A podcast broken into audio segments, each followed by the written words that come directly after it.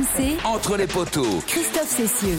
Salut à tous, s'il est un sujet qui a fait couler beaucoup d'encre et de larmes durant les deux mois de la Coupe du Monde, c'est bien celui de l'arbitrage. Les hommes en noir, qui ne le sont plus vraiment, vilipendés, sifflés, critiqués même insultés, voire menacés, ont vécu un mondial usant nerveusement suite à des décisions, parfois contestables, voire incohérentes, que n'ont pas compris la grande majorité des spectateurs présents dans les stades ou des téléspectateurs à bout de nerfs devant leur télé. Alors, comment mettre fin à cette crise de l'arbitrage? Comment parvenir à mieux faire comprendre aux spectateurs les décisions prises par les arbitres? Faut-il remettre en question l'idée de bunker ou encore harmoniser les façons de faire des arbitres de l'hémisphère sud et nord Beaucoup de questions dont nous allons débattre dans un instant avec un homme qui fait référence en la matière, l'ancien arbitre international Romain Poit, trois coupes du monde au sifflet à son actif, des finales européennes et évidemment du top 14, plein les poches, un homme qui a décidé en 2022 de ranger le sifflet dans son short pour devenir consultant en rugby au sein du rugby club toulonnais. Il est avec nous. Bonjour Romain et merci d'être avec nous. Bonjour, merci de m'avoir Salut, invité. Bonjour. Romain qui sera interrogé par des garçons qui méritent, euh, qui ont souvent mérité euh, de prendre 10 mètres de plus. Oh, souvent, oui, oui. souvent. Et qui en ont pris souvent je- je- d'ailleurs. hein. Monsieur je- Charvet par Oui, exemple. j'étais un râleur, mais ça allait, j'étais bien. Ça va? Je t'entendais terme bien avec les arbitres Ouais, ouais, vraiment. Sauf une fois, j'ai trotté d'un arbitre, j'ai pris six mois, Quand même. j'ai pris six semaines et une tournée en Australie annulée par Ah ouais. Albert Ferras. Ah mais on ouais. était sévère à l'époque. Hein. Bon, il nous avait volé, lui, hein, par contre. Qui Je dirais pas le nom, mais lui, euh, la, carotte, il l'avait bien mise. Ah, c'est incroyable. C'est incroyable qu'on se souvient en fait euh, des, Ah, bah, des- terrible, des ouais. décisions arbitrales. Ah, j'ai des trucs, moi. 30 ans plus tard. J'ai des anecdotes, je pourrais en donner, mais des, des croustillantes avec Moscato au milieu. hein. Ah bah la Moscato, c'est la Je révéler. Denis Charvet donc avec nous, Julien Landry également et Pierre Amiche qui ont aussi officié sur les terrains à un niveau moindre quand même, faut bien le dire. Oh, par rapport à Denis, un petit peu en dessous, oui, modestement. Alors moi, sache que j'ai pris qu'un seul carton jaune en carrière et que je le méritais pas. Voilà. Euh, Ah oui, comme d'habitude. Jamais remis en question l'arbitrage, mais là c'était pas moi. C'est-à-dire que Ouais, on non, m'a pris pour non, un autre. C'est incroyable, c'est Non, jamais mais tout ce que j'ai ouais. fait, tout ce que j'ai fait, bon, pas forcément coupable à chaque fois, mais jamais condamné. Par contre, ce que j'ai pas fait, là, j'ai pris pour les autres, donc bon, Bon, ça ça arrive. s'équilibre. Ça arrive. Ça s'équilibre. Temps en temps, un petit ça bouc arrive émissaire, ça fait du bien. Ah Julien ça. Landry, il a une bonne tête de bouc émissaire quand même. Ouais, Ah, mais moi je jouais, à la, avis- je jouais à la charnière, nous on mettait des coups et puis on se cachait derrière, on n'était jamais Ouais. vus. Alors Denis, euh, en revanche, tu ne t'es pas privé euh, pendant la Coupe du Monde de critiquer vrai, certaines ça, vrai, décisions ça. arbitrales. Enfin, ça a été un peu à géométrie Je me variable. suis calmé. Un coup, c'était la faute de Non, non, l'arbitrage. oui. Le lendemain, c'était pas du Non, tout. mais je euh, crois que. Non, non, il y a sûrement de l'analyser. On va analyser tout ça et on va se remettre un peu dans l'esprit de, de cette Coupe du Monde avec ces sifflets, ces critiques qui ont été émises tout au long de la compétition. Plus importante valeur, euh, c'est forcément le respect des supporters, le respect de l'arbitre. Intouchable, l'homme que l'on doit respecter à tout prix. En rugby, l'homme en noir ne doit jamais être mis en question, mais ça, mais ça c'était avant. L'anglais Wayne Barnes, désigné arbitre de la finale de la Coupe du Monde de rugby, est-ce bien Est-ce qu'il n'y a raisonnable eu un problème avec l'utilisation du TMO Forcément, il y a des décisions qui sont litigieuses, qu'on doit faire avec. Les Bleus peuvent-ils en vouloir à l'arbitre? Qu'il y a des choses claires et évidentes qui sont faciles à siffler, qui l'ont pas été, euh, mais je suis pas sûr que l'arbitrage ait été au niveau de l'enjeu aujourd'hui. Notre sport, sans un arbitre hein, et sans le respect de l'arbitre, n'existera plus. Mais moi, j'en ai marre, c'est que ça fait 40 ans. 40 ans qu'on se fait mal arbitrer. Le mec disait quel malhonnête, il nous a volé. Je dis non, il a volé personne, il a été mauvais. J'ai jamais vu un arbitre dire, T'es, alors eux, je vais me les faire. Je ne peux plus cautionner qu'il nous arbitre. Il nous vole à chaque fois qu'il nous arbitre. Il est nul tout le match. Il est nul avec Grenoble, il est nul avec Toulon, il est toujours nul. Wayne Barnes a lui euh, avoué euh, quelques temps après qu'il avait euh, failli arrêter sa carrière d'arbitre. Il avait dû être protégé par des gardes du corps pour la suite de la Coupe du Monde euh, en On va pas commencer à 2007. ringailler, à faire, à faire les chialeuses et rien de pire que de parler sur Bah, l'arbitrage. autant tu vois, j'étais clément par rapport à l'arbitrage. ou- Moi, en tout cas, je me plaignais pas de l'arbitrage. Là, je pense qu'il y a un vrai scandale. Si tout le monde parle et tout le monde est en train d'expliquer les règles de mon sport, ça va vite m'agacer. Merci.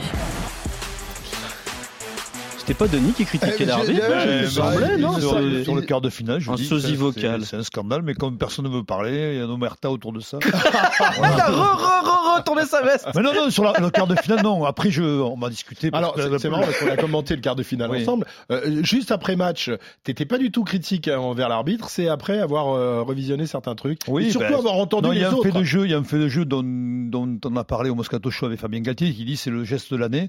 Donc lui-même, en disant ça, il accuse de l'arbitre indirectement, mais c'est vrai que c'est le geste qui me pose le plus de problèmes, cette inter- interception de Etzebeth. Etzebeth, où là je me dis, alors avec un peu de recul, c'est vrai que dans le, dans le direct, on était dans le stade, il fait un geste de la main, l'arbitre, en disant, en gros, il a, il a, il a, il a, comment dire, il a ramené le ballon rabattu, l'arrière, rabattu, ouais. Ce qui est impossible à vitesse réelle, c'est impossible pour moi. Donc, si tu veux, ce qui, ce qui me gêne dans cette action, c'est que le TMO, il n'a pas demandé au TMO, parce que le TMO jugeait aussi que ce ballon n'était pas en, en, arrière.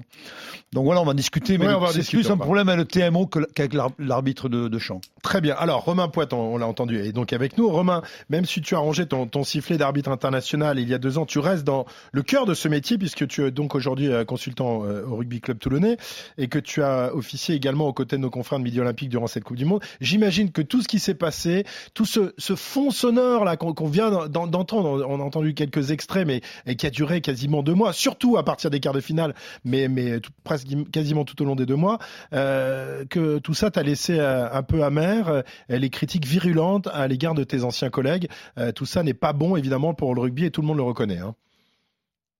Ouais, l'enjeu a pris le pas sur le jeu et, euh, et, ce qui était dommage, alors après on peut reparler de circonstances bien précises, mais c'est euh, ce qui est dommage, c'est que toutes les phases finales ont été articulées autour du rôle d'une personne et, euh, et c'est pas ça le rugby. Le rugby, c'est 30 acteurs accompagnés d'une personne qui est l'arbitre et on était à, on était dans l'attente de l'erreur arbitrale ou, euh, ou l'occasion de, de, pouvoir ben, vilipender l'arbitrage parce qu'on avait cette frustration du euh, du quart de finale. Et, euh, mais euh, c'est vrai que souvent le, le, parti pris altère les, euh, les, les, jugements. Après, ceci dit, il y a, il y a aussi du côté arbitral des erreurs et des, des remises en question par rapport à des situations ou des prises de décision.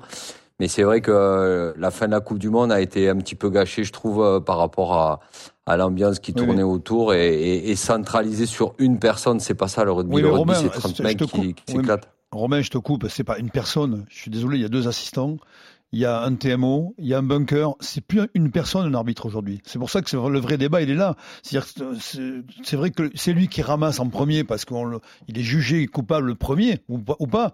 Mais parce après, aujourd'hui, aujourd'hui, je suis désolé, moi, mon sentiment, c'est qu'on a tellement déresponsabilisé le, le, le, le rôle de l'arbitre de champ qu'aujourd'hui, ben, il, il, se repose trop peut-être sur le TMO ou sur le bunker. Moi, c'est mon sentiment aujourd'hui.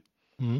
Tu as complètement raison, Denis, euh, sur, euh, sur le fait que bon, le, le bunker, d'autres, d'autres outils, il y a, y a, une perte de, de sensibilité et, euh, et de, de, responsabilité dans les décisions. Et on l'a vu, euh, moi j'ai échangé avec Mathieu Reynal pendant le match France, France Namibie où il y a eu le carton rouge enfin, qui devait être donné sur, sur Dupont. Et je disais, c'est quand même facile de mettre un carton rouge là. Et je dis le paradoxe à l'image, c'est c'est Matt qui met qui met un carton rouge à l'écran quoi, à personne. Et c'est vrai que tous ces phénomènes-là, on, on, trahit un peu tout ce qui est le management d'une du, du, équipe par par l'arbitre central qui assume les responsabilités de toutes les décisions, mais qui manage aussi. Et la sensibilité terrain, maintenant, elle, elle se perd petit à petit. Et, et, nous, on le prend comme une perte de responsabilité à juste titre, et c'est dommage. Mais ce, dommage. Qui, ce, Qui, est dommageable, mais, mais qu'est-ce que tu penses du fait que justement, ces, ces, ces, ces hommes qu'on met dans les bunkers ou ces TMO, ils ont une responsabilité. Il y a tellement d'enjeux dans le rugby aujourd'hui qu'on se demande est-ce qu'ils ont, eux, ils n'ont pas tel trop de pression sur eux par rapport à des Après, décisions une, une, précision, euh, Denis et Romain, ils sera peut-être d'accord avec ça. Il y a une grosse différence entre le top 14 et la Coupe du Monde. C'est que hum, en top 14, le TMO, qu'on appelle comme ça, n'a que deux écrans, alors que sur le top, le, la Coupe du Monde, ils étaient en, oui, en instantané. Il y avait 8 ou 10 caméras, et c'est vrai que euh, il y avait cette capacité, en tout cas du TMO, d'arbitrer rapidement sur les situations. En fait, il arbitrait en même temps que les arbitres. C'est vrai la, que la, la situation, tu parles d'être c'est bête, où il dit pour moi il n'y a pas en avant, et l'arbitre le voit 5 secondes en décalé, ce qui n'existe pas en top 14, Romain. On est bien d'accord, c'est qu'il y a beaucoup la, moins de plans en top 14 aussi, du monde. Julien, la différence aussi, Julien, c'est que avant, avant de prendre une, une décision de, de, carton rouge, euh, il y avait tout un processus en top 14. Il y a un processus et le, le spectateur et le téléspectateur suivent ce processus. Ouais. Là maintenant, euh, c'est le bunker qui décide, qui a 8 minutes, je crois, pour prendre sa décision, et, et, et on la oui, prend mais comme c'est pour raccourcir, c'est oui. pour raccourcir les. C'est pour raccourcir, regarde, par exemple, du coup, ça manque d'explications. Ça manque regarde, par exemple, et... samedi, il y a eu deux cas euh, très concrets. Alors Romain il pourra en parler. Le déblayage de face à Lélé sur Pozzolo Tuilagi lors de Toulouse Perpignan. Où du coup tu vois tous les images, toutes les images. déblayage à la tête de face à Lélé sur Tuilagi, pas de carton rouge. Le même cas à Montpellier le soir avec le plaquage au visage de Duguid euh, sur Lavenne le Clermontois qui lui ouvre 10 points euh, au visage, longue séquence au TMO et on en sort avec aucun carton rouge alors qu'il y a deux contacts à la tête. Et là pour le coup on a tous vu les images mais on n'a toujours pas non plus compris pourquoi sur ces cas-là il n'y avait pas de carton rouge. Et face à il n'y a même pas de jaune. Même pas. Et eh ben, à, du guide non plus à Montpellier, pas de jaune non plus. Pourtant choc à la tête avec des avec des points de suture pour la veine. C'est ça aussi Romain que, comprennent peut-être pas les, les, gens qui sont devant leur écran ou euh, qui sont dans les stades, c'est que euh, le, rugby est arbitré de manière différente euh, pour des cas qui sont à peu près similaires. même par exemple des, des, arbitres d'un match à l'autre arbitrent différemment. Rappelez-vous au kiff pour France Afrique du Sud et ensuite pour Afrique du Sud Angleterre, il, arbitre, il arbitre pas les mêmes phases de jeu de la même manière. Enfin c'est en tous les cas ce que nous on a ressenti et, et sans doute beaucoup de gens aussi est-ce que vous, vous l'avez ressenti aussi, vous, les, arbitres?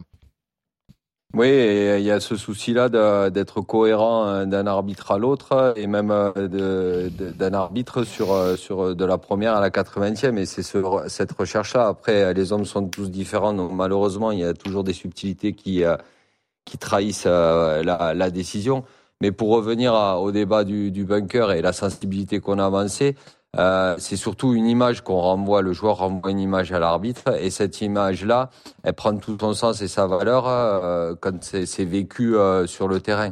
Et cette analyse froide, et je l'avais dit, c'est que le bunker a un outil, et Julien l'a relevé à juste titre, est un outil de performance que l'œil humain ou même la, la sensibilité humaine ne peut, sur laquelle elle ne peut pas lutter, ils peuvent pas lutter. Et c'est vrai qu'on a fait, pour moi, maintenant, on est dans le détail du détail et euh, il y a un problème de lecture par rapport au grand public, par rapport aux commentateurs, par rapport aux joueurs et de compréhension de la, la décision. Et à, et à, faire toutes ces choses-là, ben, on a perdu cette sensibilité-là. Moi, je crois beaucoup à, à même si les échanges entre TMO arbitre euh, et arbitre assistant peuvent paraître lourdeaux des fois, mais, euh, dans le désaccord, les gens expliquent, expliquent leur, leur, point de vue oui, non, mais... et, et, et, on arrive à un peu plus de, de, consensus euh, ou de compréhension de la part du public. Quoi. Et si on revient au bunker, justement, tu parles du bunker, qu'on a mis des gens en place qui est performant d'après toi, tu regardes, le, tu prends l'exemple de la finale. Colisi doit avoir un rouge. Pourquoi Colisi, Colisi il n'a pas de rouge Mais ça, c'est la règle. C'est ah qu'il y a d'abord un ben contact. Parce qu'il est en position légale. Non, non, non, mais le bunker, je te parle du bunker, la décision du bunker qui le rend jaune et qui le rend pas rouge. Oui, parce que, parce qu'auparavant, eh il y avait une décision concernant. Pour moi, il y a rouge. Un, un, mais non, mais qui lui prend un, carton rouge, mais là, mais c'est la règle. La, la, la, enfin, l'action n'est pas tout à fait la même. Oui, mais Romain, on en revient à la sensibilité, donc des gens du bunker. Parce que pour toi, est-ce que Colissi méritait le rouge ou repartait avec un jaune? Moi, pour moi, c'était un jaune parce qu'il est en position, euh, il abaisse de son centre de gravité, pas comme, euh, pas comme. Euh, après, on a le droit de pas être d'accord, hein, Denis. Moi, je t'explique le point de vue qui est plutôt technique. C'est dans un cas, le joueur se baisse pour effectuer un plaquage légal. Il y a un premier contact à l'épaule. Et dans le deuxième cas, Kane, bon, alors il y a un changement d'appui, mais Kane, il est en station debout et il court le risque de son geste. Il y a un contact direct avec la tête, ce qui n'est pas le cas sur Colisi. Et ça, et ça, dans euh, dans l'analyse euh, des, des, faits, euh, quand c'est fait par l'arbitre avec un échange TMO, eh bien ça, les gens peuvent le comprendre. Et aujourd'hui, le fait de partir sur le bunker, il n'y a pas eu d'explication, c'est pour ça. Oui, personne n'a compris. Et dans le même temps, Cory a pris un rouge alors qu'il est, il est pour rien. Enfin, je suis désolé. Et on a, on a appliqué la règle bêtement pour le premier match contre l'Angleterre. Juste, je me permets de prendre un tout petit peu de recul et de hauteur parce qu'on va pas refaire action par action les images de la finale avec Romain Poit qui l'a pas arbitré. Juste, Romain, moi, je me pose une question très bête, c'est que euh, encore une fois, et c'est l'illustration, et c'est pas contre Denis, mais t'as arbitré trois coupes du monde, Denis non. Et pourtant, il y a comme euh, un sentiment d'égalité, tu sais. Il pourrait presque contester ce que tu lui expliques. Il y a même 65 millions d'arbitres. Et, donc, et donc comment tu vis, comment tu vis cette situation? Alors, tu n'es plus arbitre hein, aujourd'hui, euh, tu, tu travailles pour le RCT, mais est-ce que tu t'es déjà posé la question à l'époque où tu étais arbitre de, de raccrocher, de dire non, c'est trop, c'est trop, je suis soumis à la, sous trop de pression, trop de critiques, et puis surtout, tu es jugé par des gens qui connaissent pas les règles. Est-ce que toi, tu t'es dit, on va leur expliquer Ou est-ce qu'à un moment, tu n'as pas eu ras-le-bol de dire, bon, écoutez, ok, allez, pensez comme vous voulez, je m'en fous? Il y, a, plusieurs éléments et euh, le premier élément de, réponse que je peux te faire, Julien, c'est que il y a un travail qui va être effectué euh, par la FFR et les arbitres justement avec les médias pour essayer de, ben, de partager un peu plus les nouvelles directives, partager les approches, les analyses, parce que c'est vrai que quand un commentateur, avec ses, euh, avec sa, propre personnalité, euh, analyse la chose, des, des fois, c'est pas en accord avec ce qui est attendu par l'institution. Donc ça, c'est un premier travail qui va être fait. Euh, je l'ai appris il y a pas longtemps, et, ça, c'est bien. Mais je, je parle pas de, rôle d'éducateur. Je parle de partage des, euh, des, éléments qui font prendre la décision. Et à partir du moment où ils sont partagés, ils sont plus facilement compréhensibles et, et admissibles, on va dire. Euh, ça, c'est un élément. Le deuxième élément, euh, bien sûr que, alors c'est le rapport latin avec l'adversité qu'on peut avoir et, la règle. Là, nous, le policier, c'est en plus moi j'étais flic, donc j'ai mais euh, mais euh, le, le, désamour, mais euh, non non, c'est c'est aussi très latin comme comportement cette défiance qu'on a vis-à-vis de, de l'arbitre ou de l'autorité. Et moi, je savais qu'à partir du moment où je me mettais en scène et que j'étais un personnage devenu public, euh, j'ai euh, j'accepte d'être jugé par n'importe qui. Après, c'était moi, qu'est-ce que je mettais dans, dans, cette, euh, dans la réception de ce jugement. Et je savais qu'il y avait qu'une valeur qui, qui faisait référence pour moi, c'était le jugement de mes pères et des gens qui connaissaient euh, tous les tenants et les aboutissants, les aboutissants, c'est-à-dire la difficulté du rôle, la difficulté de la prise de décision et, et aussi les directives qui m'amènent à prendre cette décision-là. Mais pour, pour globaliser un petit peu la réponse, on aura, on, a tout à gagner à, communiquer un petit peu plus sur euh, sur tout ce qui est tout ce qui est fait, et tout ce qui est attendu. Alors c'est vrai, euh, là tu parlais des, des, directives. Les directives, euh, elles vous sont communiquées à vous les arbitres, mais le grand public ou les médias, on, on l'apprend un peu. même les joueurs. Rappelez-vous de la, la, façon dont était arbitrée l'équipe de France lorsqu'elle remporte le, Grand Chelem en 2022 et quand elle débute son tournoi l'année dernière face à l'Italie, ça a changé. Mais on avait l'impression que les joueurs, évidemment nous les commentateurs, on n'était pas vraiment au courant. C'est vrai, je pense, Romain, tu as, tu as raison. Essayer d'expliquer au grand public, euh, mais surtout, et, même, et, même, aux acteurs, euh, que les choses ont changé. Oui, mais surtout qu'ils avaient changé, Romain, une règle qui était quand même assez compliquée déjà de, de comprendre pour le, le, grand public, et même pour les arbitres, la règle dans les, dans les rucks. Oui, euh, les quatre appuis, le, le, contrôle du poids de corps, mm. bon, c'est quelque chose qui est monté crescendo mais qui a été euh, sur, surdimensionné euh, juste avant la Coupe du Monde et, euh, et, qui on parle beaucoup de momentum, le rapport de force.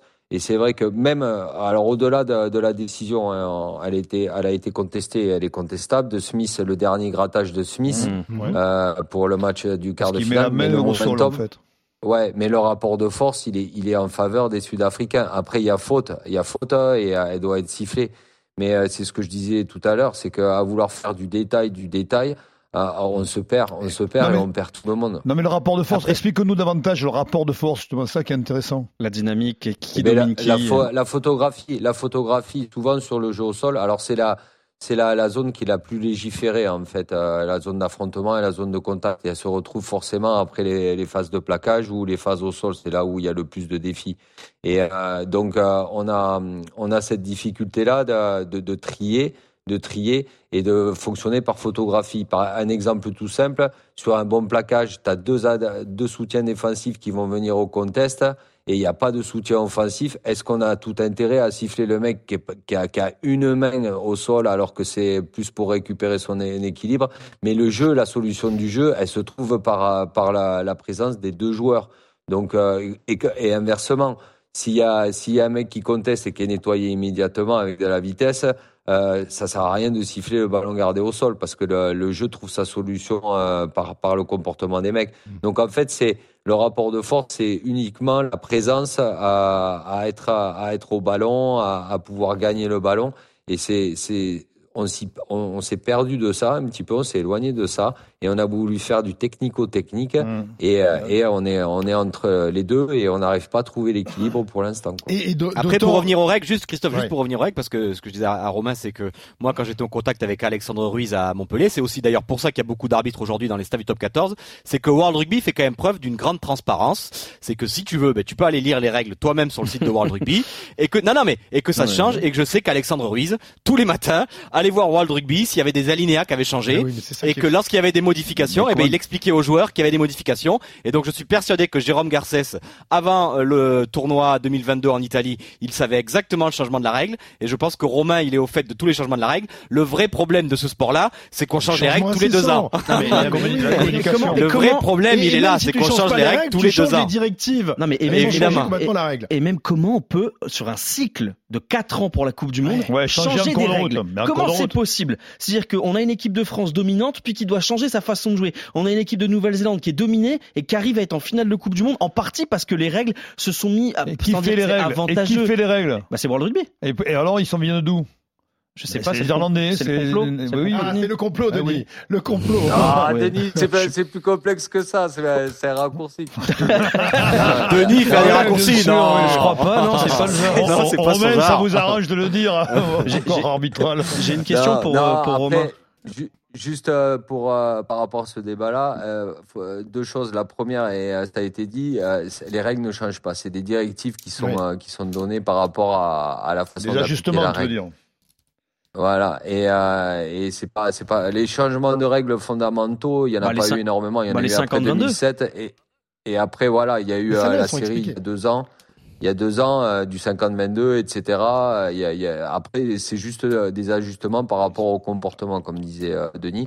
Et la deuxième chose, c'est que les règles, elles sont pas établies ni par les arbitres, ni par des, dirigeants du rugby. C'est des collèges qui sont réunis au niveau international, bien souvent en Afrique du Sud, où il y a des anciens entraîneurs de, de différentes nations, des anciens arbitres, des anciens dirigeants, des anciens joueurs et ils essayent de, de réfléchir à l'évolution. À partir du moment où une nation ou une équipe va tirer un avantage ou un bénéfice de la règle, euh, c'est là qu'ils se penchent sur la, la façon de, Mais- de l'appliquer pour que on retrouve une équité. Après, c'est à bon ou mauvais escient. hein, Non mais Romain. Romain, c'est c'est quand même euh, ce que tu nous dis, c'est une info incroyable parce que tu dis il n'y a pas d'arbitre. dominante. Non mais non, tu dis il n'y a pas d'arbitre dans la réflexion des règles. Moi justement, j'aimerais que les arbitres soient dans des cette joueurs. réflexion Il y des a des règles. anciens. Oui, mais, bon, mais les gens- non, mais moi c'est je veux des, arbitres internationaux qui sont en activité. Ça sert à rien, sinon il y a des gens qui sont près du, près, ouais, c'est près très- du jeu. C'est très descendant, c'est-à-dire qu'en gros, il y a, il y a les sachants et puis il y a les exécutants Non, mais- sur le terrain. On leur Non, mais dit, bon, Romain, c'est comme ça qu'il faut arbitrer. Tu Après- trouves ça, ça ah. logique, Romain? Après, pour compléter ton propos, Denis, et, euh, et c'est vrai que c'est bien de le préciser, c'est que, euh, ben, par exemple, euh, dans les deux dernières, euh, enfin deux années qui ont suivi la Coupe du Monde euh, du Japon, euh, Wayne Barnes et Yako Pepper étaient représentés et représentaient la- l'arbitrage euh, dans les dans les dans les réunions, euh, notamment sur le jeu au sol, etc. Il y avait Joe Smith, il y avait euh, qui était à l'époque euh, uniquement à, à World Rugby. Euh, il y avait Mike Crown qui est, euh, qui est euh, le, le spécialiste de la mêlée euh, pour la Nouvelle-Zélande et, et dans le Sud, etc. Donc il cherchait à, à, réfléchir. Après la voix que porte euh, Wayne Barnes et, et Jaco Pepper, euh, même si elle est respectée, je suis pas persuadé qu'elle ait le même poids que que des techniciens du jeu Ah ouais. qui, euh, qui qui ont plus de poids dans la dans la décision parce que nous, nous, on, ce qu'on, on veut pas complexifier le, le rugby. On, on veut, on, on véhicule juste euh, une règle et un règlement. C'est vrai que des fois, euh, il y, a, y, a des- il y a des trucs qui sont pendus et, et on s'interroge quoi sur la faisabilité, sur euh, Mm. comment ça va être perçu, comment on va pouvoir l'appliquer. Euh, bon, après, il y a des bilans qui sont faits puisque on parlait de la cohérence tout à l'heure. hein, les arbitres sont réunis euh, très souvent maintenant au niveau international, très souvent au niveau européen et, euh, de façon très soutenue euh, en France pour justement trouver la, cohérence. Et, par rapport à, ces champs d'application, est-ce qu'on est en capacité de le faire ou est-ce qu'on peut pas améliorer des choses, etc. Quoi. C'est assez drôle euh, quand on t'entend parler, il y a encore le on comme si tu étais encore arbitre aujourd'hui, alors qu'on rappelle que tu es quand même membre du staff du RCT. Justement, Je par suis même entraîneur maintenant. je Ouais, c'est ça, parce que entraîneur, ouais. Et- c'est- des eux, ouais. Et c'est pour ça que il y y a une question toute bête, c'est aujourd'hui que tu es passé de l'autre côté du miroir, entre guillemets. Est-ce que tu arrives à ne pas critiquer l'arbitrage, même dans ta barbe un petit peu quand tu es en tribune? Est-ce que tu arrives à, à rester un peu euh, Quand les solidaire se font, quoi se font sanctionner, par exemple. Ouais, voilà, par exemple. Ben, merci, merci pour cette question parce que c'est, euh, je me suis surpris à être euh, épidermique et, et dans le jugement parfois, tout simplement et ça, en- ça, ça jouait un petit peu le débat qu'on avait, c'est que dès, dès qu'on a un parti pris, on voit pas les choses euh, forcément euh, de la même façon. Juste une petite anecdote, mon épouse, elle revient euh, de la coupe du, euh, d'un quart de finale de la Coupe du Monde à Marseille Et elle me dit, ouais, j'ai trouvé l'arbitre euh, pas, au top et tout. Et j'ai dit, mais qu'est-ce que tu voulais pour ce match? Elle m'a dit, ben, quoi, je comprends pas. J'ai dit, mais qu'est-ce que tu voulais? Tu voulais voir une certaine équipe gagner? Elle me dit, ben oui. Et l'équipe, évidemment, elle n'a pas gagné. Mais j'ai dit, t'as pas vu les, les choses comme moi je les ai vécues. tu parles des Fidji. Une, une, équipe qu'on supportait, oui, c'est. Je ne dirai rien, même sous la menace. Le secret familial. non, mais moi, moi j'ai une question à te poser. Est-ce que aujourd'hui, euh, dire qu'un arbitre est malhonnête, pour toi, c'est idiot? Alors, Enfin, ouais, c'est une question dure, mais euh, l'arbitre, il est pas, il est pas malhonnête foncièrement. Et j'ose espérer que personne n'est malhonnête. Par contre, il a ses forces et ses faiblesses. Et des fois, et des fois, c'est vrai que les faiblesses prennent le pas, le pas sur les forces. Et euh, franchement, euh, moi, je me suis trompé et j'ai eu mon lot de, de, de mauvaises décisions et j'ai même payé pour ça. Et euh, mais franchement, euh, je l'ai toujours fait avec toute l'honnêteté qui est la mienne. Sauf que j'avais pas tous les éléments pour prendre la meilleure décision et j'assume mon erreur. J'ai, quand on commence, à, quand on rentre sur une rencontre, on sait pertinemment que malheureusement on va commettre des, des erreurs comme les joueurs et tout. Après, c'est à nous de nous mettre en capacité de limiter ce champ d'erreur pour justement mais avoir une performance acceptable et surtout que tout le monde euh, puisse être content d'avoir joué au rugby et qu'on quitte le stade sans qu'on ait fait parler de nous.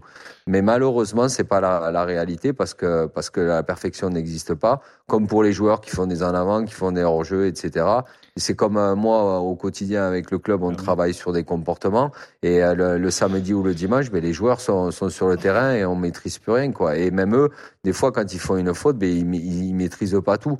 Donc euh, c'est juste qu'il faudrait avoir peut-être une réflexion, mais tant que t'as pas tenu le sifflet, tant que t'as pas eu ce rôle de, de régulateur, d'accompagnateur, euh, tu, tu, tu, le comprends pas, mais, mais c'est de bonne guerre, hein, je veux dire. Mais bon, il y a, y a, que... par expérience, moi j'ai été joueur et c'est vrai qu'on a, il y a quand même un facteur où on est coupable. C'est-à-dire qu'un arbitre, on le voit qu'arbitre en fait, on le voit que. On le déshumanise totalement. On voit complètement, on voit pas l'humain, on voit pas l'homme, et on, alors que. C'est ce que disait, c'est ce que dénonçait euh, Wayne Barnes. Il y a, cette il y a personne, elle a une vie. Euh, parfois, ben, elle est en forme, parfois elle est moins en forme. Et il arrive euh, le jour du match, et, ben, peut être moins en forme parce que sa femme l'engueulait ou, ou je sais pas, l'enfant est, il a des ou il a une galère à la maison. Il a une galère à la maison. Et c'est vrai que pour y avoir pendant 15 ans au haut niveau, j'ai jamais pris ça en compte.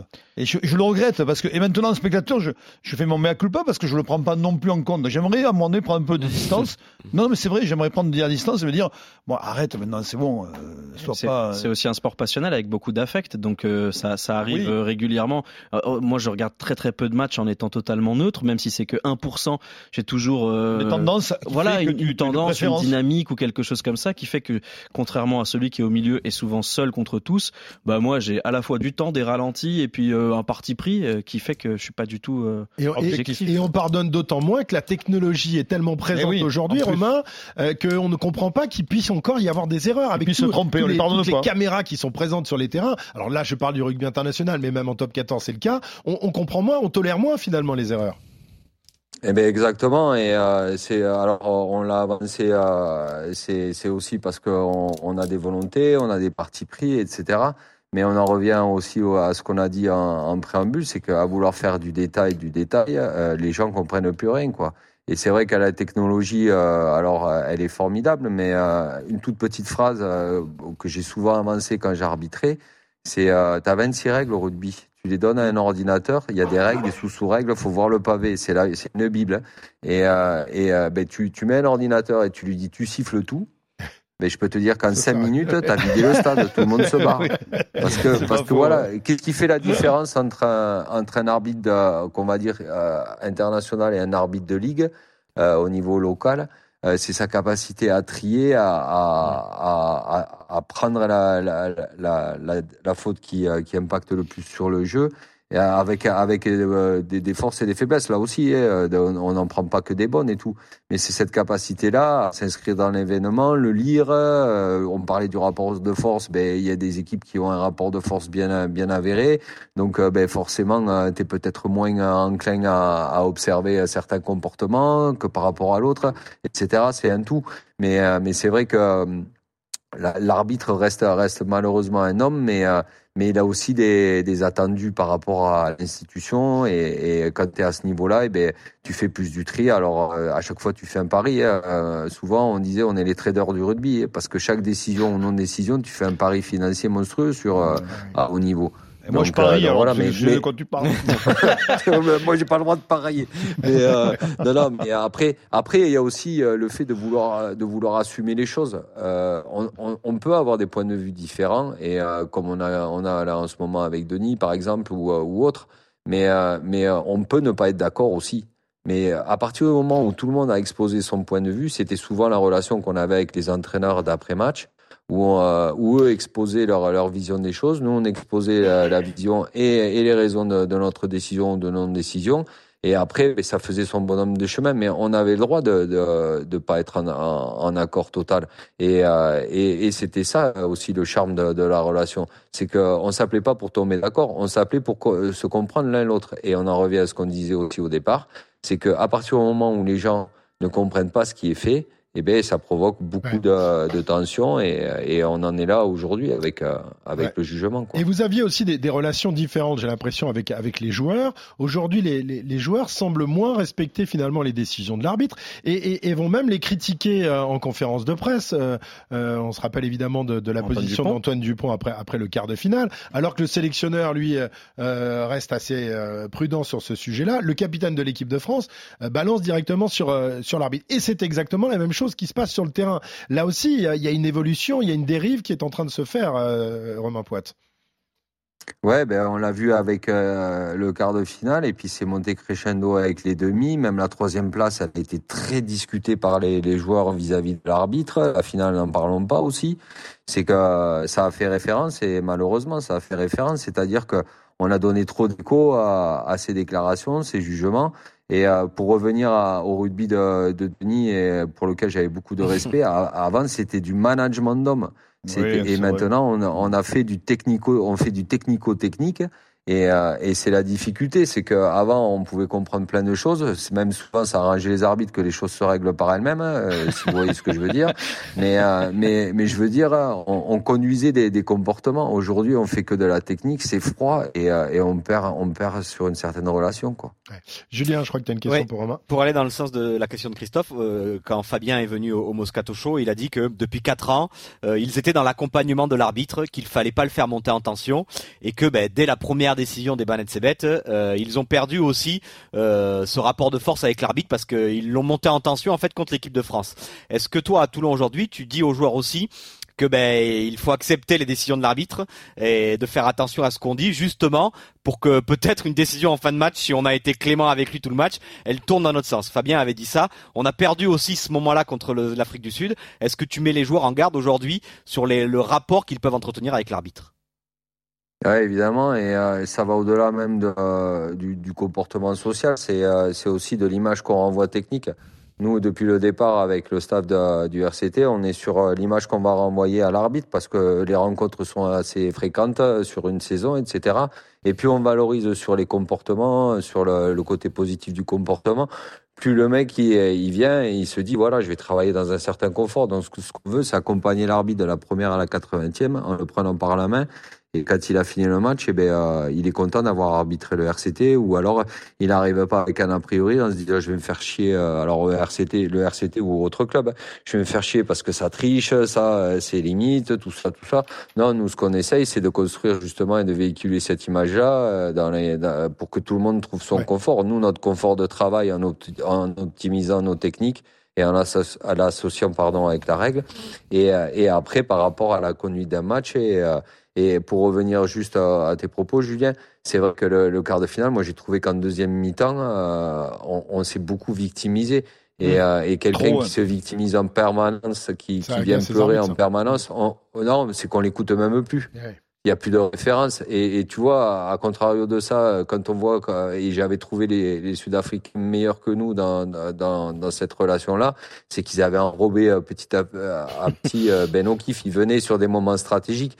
Alors que en demi-finale ils ont commencé ils ont été euh, sanctionnés quatre fois et ils, ils étaient dans la victimisation Et j'ai dit, il va les raser, il va les raser euh, sur la demi. Et finalement, non, euh, bah, parce qu'ils ont, ils ont changé. Mais c'est vrai que tout ça, ça compte, ça compte. Euh, et il faut être dans la construction avec un, un accompagnant à la performance. Pas être sur le rôle du flicard qui vient et qui, qui vient là pour t'emmerder. Quoi. Il faut savoir faire du, du, lobbying, en quelque sorte, auprès des arbitres, mais sans trop le, montrer, quoi, en quelque sorte. Bah, T'apportes une gourde. Ouais. tu, donnes, une caisse de vin, dans bonne région. Une montre. Non, je déconne. Je déconne. Je me suis pas enrichi grâce à, grâce à l'arbitrage et, les matchs, mais si, grâce à l'arbitrage, parce que ça a été mon métier, mais je me suis pas enrichi avec ces choses-là, ouais. Pierre, ouais. Oui, moi j'avais justement une question parce qu'on voit de plus en plus d'arbitres tourner la page, de plus en plus jeunes de l'arbitrage. Alors je voulais savoir, Romain, si toi. Une limite d'âge officielle. Bien sûr, bien sûr. C'est 46 ans, je crois, en top 14. Tu peux avoir des dérogations, si je dis pas 45, ouais. 45. Mais voilà, ça, ça, ça, arrive très vite.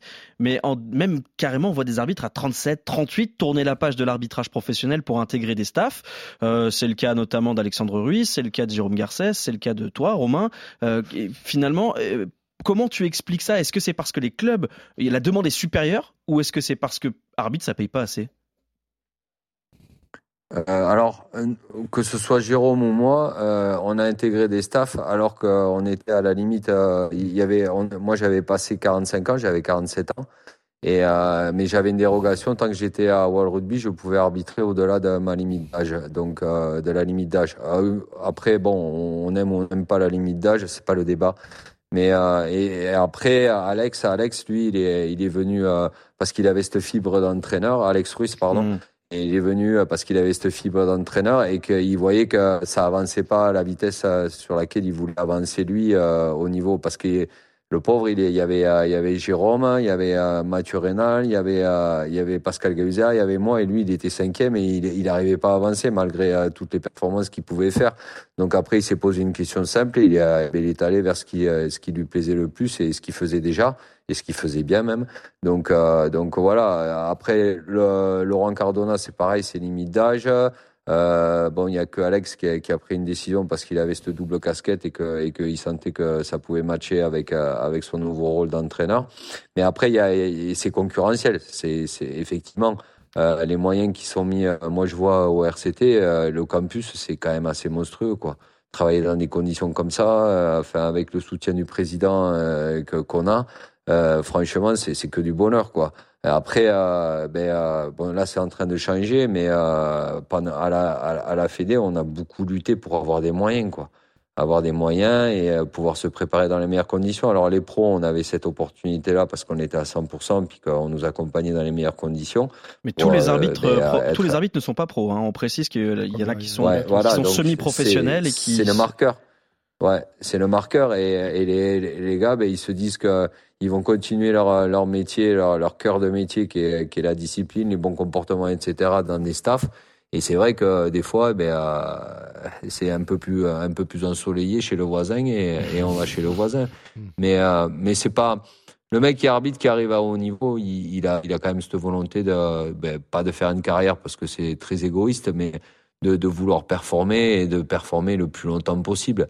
Et on le voit, il y a, y a, encore des jeunes euh, qui auraient pu être débauchés euh, et qui auraient pu partir dans des staffs, mais euh, maintenant c'est quand même, enfin c'est plus l'opportunité qui a fait d'une génération qui a arrêté ou qu'on a arrêté que, que véritablement une volonté de vouloir partir parce que on le voit, enfin bon, on l'imagine, mais on, on s'en rend pas bien compte. Moi, je me suis rendu compte quand j'ai intégré le RCT. Le travail, c'est pas du tout la même chose, quoi. Mm. C'est, c'est, dans les staffs, c'est impressionnant. C'est euh, impressionnant le travail qui est fait, quoi. Euh, Romain, les, arbitres, euh, donc on l'a vu, sont au cœur de, la polémique et même des menaces. Hein. Euh, on avait déjà évoqué ce problème avec Mathieu Rénal, qui était notre invité il y a, quelques mois. Ça s'est évidemment pas arrangé avec cette Coupe du Monde, durant laquelle O'Keefe, mais également Barnes ou Rénal ont été victimes de, menaces plus ou moins graves. Et ça, c'est pas acceptable, évidemment. D'un autre côté, qu'est-ce qu'on peut faire? Barnes demandait par exemple une législation plus sévère sur les réseaux sociaux, mais c'est un vœu pieux. On sait que c'est impossible à, régler. Et quelle serait ta, ta solution justement pour pour éviter ces dérives Parce que là, on a l'impression aujourd'hui euh, que certains arbitres euh, rentrent sur le terrain avec la peur au ventre, la peur de, se tromper euh, et derrière d'être menacés. Et ça touche, ça touche l'homme. Là, c'est terrible ce qui s'est passé quand même. Ouais, effectivement. Bon, moi, euh, c'était pas une solution miracle, mais j'étais pas sur les réseaux sociaux jusqu'à ce que je, je passe entraîneur. Donc euh, déjà, je, je lisais pas les choses et euh, bon, bien sûr qu'elle me revenait aux oreilles, les gens, les gens regardaient. Puis j'arbitrais pas pour être populaire. Euh, je, je suis pas populaire, donc euh, après, euh, ben, les gens, c'est le c'est le paysage public. Ils ont, ils ont, ils ont des devoirs, mais ils ont aussi les droits de, de, de, critiquer. Après, c'est sûr qu'il doit y avoir une certaine commune mesure dans dans la dans la façon de, critiquer, mais euh, mais bon, déjà ça c'est un premier point. Et après, effectivement, euh, bon, nous en France, il y a une évolution puisque l'arbitre est devenu euh, personne représentative de l'autorité publique. Donc c'est une circonstance aggravante par rapport à, Mhm. à la loi et à la justice. Donc euh, ben, il y a eu quelques problèmes qui ont été réglés par ça. Moi, je me souviens un arbitre du top 14 qui avait été euh, ben, justement par un supporter du RCT. euh, m'avait euh, franchement menacé et, et bon, il l'avait fait sur son compte Twitter et, euh, et il avait été repêché et euh, on avait même, enfin, son employeur avait été très mécontent de, de la façon dont la personne avait, euh, parce qu'il véhicule une image aussi. Mais c'est vrai qu'une législation, après, on peut pas tout légiférer dans la, dans la société, euh, c'est- c'est trop complexe.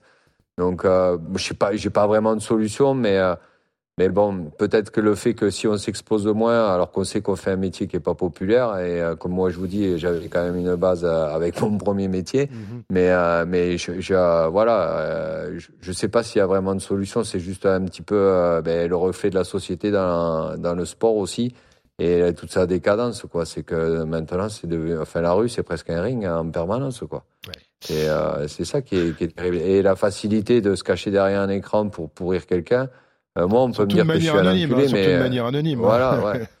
Moi, on peut me dire que je, je suis un enculé, on m'explique pourquoi. Puis après, je suis capable de dire à la limite si je suis un enculé, oui ou non. Mais bon, c'est tellement facile de balancer sur les réseaux sociaux que. C'est sûr, c'est sûr. Parfait, merci beaucoup Merci, Romain, de nous avoir accompagnés et, et Merci d'expliquer la, la position de l'arbitrage, même si tu n'es plus arbitre. hein. Et comment va notre ancien boss euh, François Pesanti Ah oui, Comment il va? Eh ben, il travaille, écoute, euh, il est, euh, Il moi, je bosse le croise maintenant, de temps en temps. Je Ouais, il croise, travaille, oui. de temps en temps, mais ouais, ouais, il est, euh, il est dans tout, tout le développement du club et, euh, et ma foi, ça fonctionne pas trop mal. Donc, euh, non, non, on, on se croise et, et avec beaucoup de plaisir, on partage parce que c'est vrai que le côté administratif aime bien partager avec le côté euh, sportif. euh, donc, euh, donc voilà, non, non, ça se passe bien. Ils ont eu chaud hier à Toulon. hein. Ah ouais, mais bon, Ils ont, ils ont eu chaud, ils ont gagné, mais ils ont gagné. Ils ah ont ouais, eu chaud bon si vous éc- Alors c'était hier si vous écoutez lundi parce qu'on Ah rappelle oui, le voilà, podcast dure une voilà. semaine. Dimanche soir, si vous alors. écoutez jeudi, c'était pas vraiment hier. Enfin vous avez compris la logique. Toulon maintenant. contre le Racing Club Vo- de France. le Racing, je sais plus si le Racing. Club de France. Non, moi c'est Racing Club de. France. Ça restera pour le moi. Racing Club Ah de ouais, ouais, France, pour moi c'est Racing Qu'est-ce que t'es vieux, Denis. Ouais, ouais. Merci Comme Romain on dit, on Pointe. prend les quatre points. Voilà. C'est vrai, oui. Merci beaucoup Romain et bon, bon Merci à travail avec l'RCT. Merci à Julien, Merci. Denis qui part pour le Moscato Show et, et à Pierrot et on se retrouve évidemment la, la semaine prochaine euh, pour un nouvel épisode d'Entre les poteaux. Bonne semaine et merci à tous. Ciao.